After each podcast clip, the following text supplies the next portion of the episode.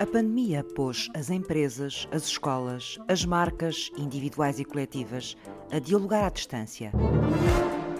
Como é que esta nova prática vai mudar a comunicação?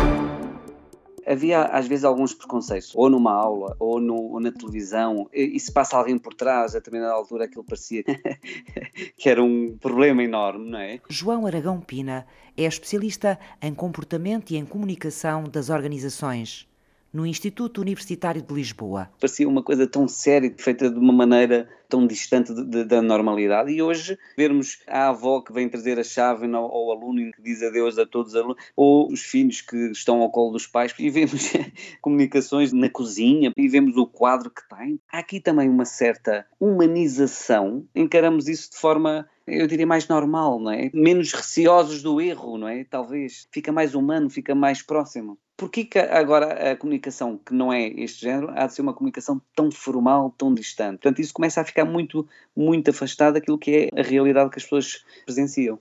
Li recentemente a entrevista do Herman a dizer que numa semana passou a fazer o Diário da Quarentona em casa, envia o seu, o seu guião e os atores fazem e filmam em casa com o telemóvel, não é? Portanto, isso também vem-nos fazer pensar, não é?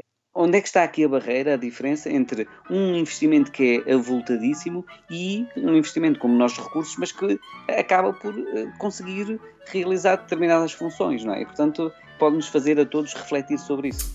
Diário de uma quarentena. Olha, o autocorrect mudou para quarentona.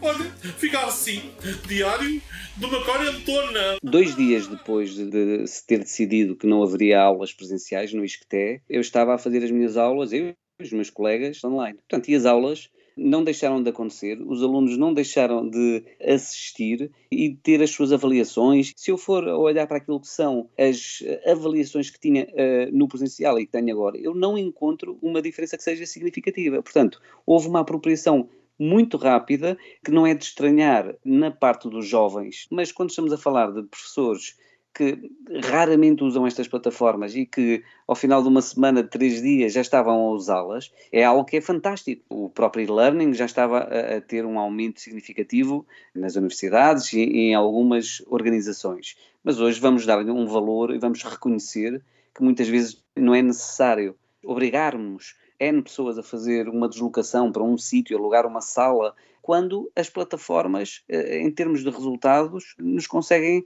proporcionar algo muito semelhante. E, portanto, eu penso que vamos ter, de facto, aqui um, um maior número de utilização deste tipo de plataformas. Não vão, obviamente, substituir o presencial, porque precisamos disso a todos os níveis, mas vai aumentar a utilização. O professor de comunicação das organizações, João Aragão Pina, encontra as vantagens e as dificuldades de comunicar à distância. Nem todas as plataformas permitem que de facto estejamos a interagir com todos os alunos ou com todas eh, as pessoas que estão do outro lado, não é? com todos os ouvintes. E portanto, algumas delas de facto aquilo que me proporcionam em termos de imagens é, é reduzido e, e, há um pouco este receio de eu, eu não estou a ter feedback é? e portanto eu, eu, diria que esse talvez seja dos maiores problemas que as pessoas estão a, a encontrar nesta fase mesmo a capacidade que eu tenho de ler, a percepção que a minha audiência está a ter sobre aquilo que eu estou a dizer é, é diferente, não é? E, portanto, esse é, é um obstáculo. O outro é também a pausa,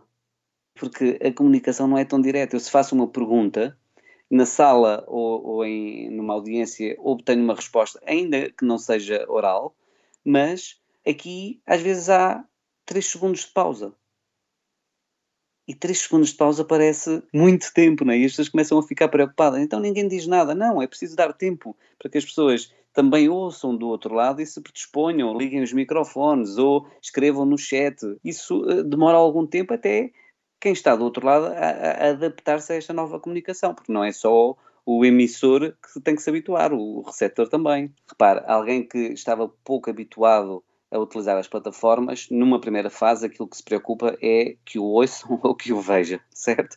Depois, quem adquire essa, essa competência, o que vai fazer é, tal como se deve fazer presencialmente, é aumentar as interações que promove com a sua audiência. E, portanto, nós hoje temos aqui um mundo fantástico de, de um modo mais fácil interagir. Uh, dizer, olha, uh, preciso que pesquisem esta definição que eu aqui vos vou dar e que escrevam isso no chat ou no bate-papo, ou depende das aplicações. De um momento para o outro, eu estou a fazer uma pausa e os alunos estão em trabalho, à procura de uma informação. Ou, por exemplo, agora gostaria que vocês preenchessem este questionário. Ou agora, eh, olha, acedam ao YouTube e vejam este vídeo. Depois vamos comentar. Aumentam aqui as estratégias, para além de, de, de um conjunto de ferramentas e de opções que as plataformas nos permitem fazer, não é? Interações, quizzes, jogos. Explorando essas vertentes, eu penso que a comunicação se torna até mais rica, mais fluida. Eh, eu tenho descoberto plataformas que nem sabia que existiam, porque de facto uma organização comunica de uma maneira, a outra comunica de outra, e portanto temos que nos habituar também a esse processo. Por exemplo, mesmo hoje estamos aqui numa outra plataforma a fazer esta entrevista, e portanto temos que ser mais versáteis e temos que ter uma capacidade de adaptação ainda maior. É evidente que nós agora estamos a reagir. E nestes processos de reação as pessoas fazem o melhor e ultrapassam, etc. Depois vamos ter aqui uma fase em que vamos ter que perceber aquilo que estamos a fazer para melhorar e para encontrar as melhores estratégias. Mas eh, de certeza que vai ser uma, uma comunicação diferente daqui para a frente. Eu acho que não está muito longe o tempo, se é que ele já não existe, e eu o desconheço, em que estaremos uh, numa comunicação imagino num Skype ou num Zoom e haverá uma câmara que vai estar a ler aquilo que são as minhas emoções e a dar-me informação sobre uh, a pessoa com quem eu estou a falar, não é? E, portanto, vou ter no meu ecrã alguns dispositivos a ajudarem-me à comunicação. Eu penso que isso não estará assim tão longe, não é assim tão uh, ficção científica hoje com aquilo que é a, inteligência artificial, não é? E, e o acesso a dados, eu penso que estamos muito mais perto disso do que imaginamos.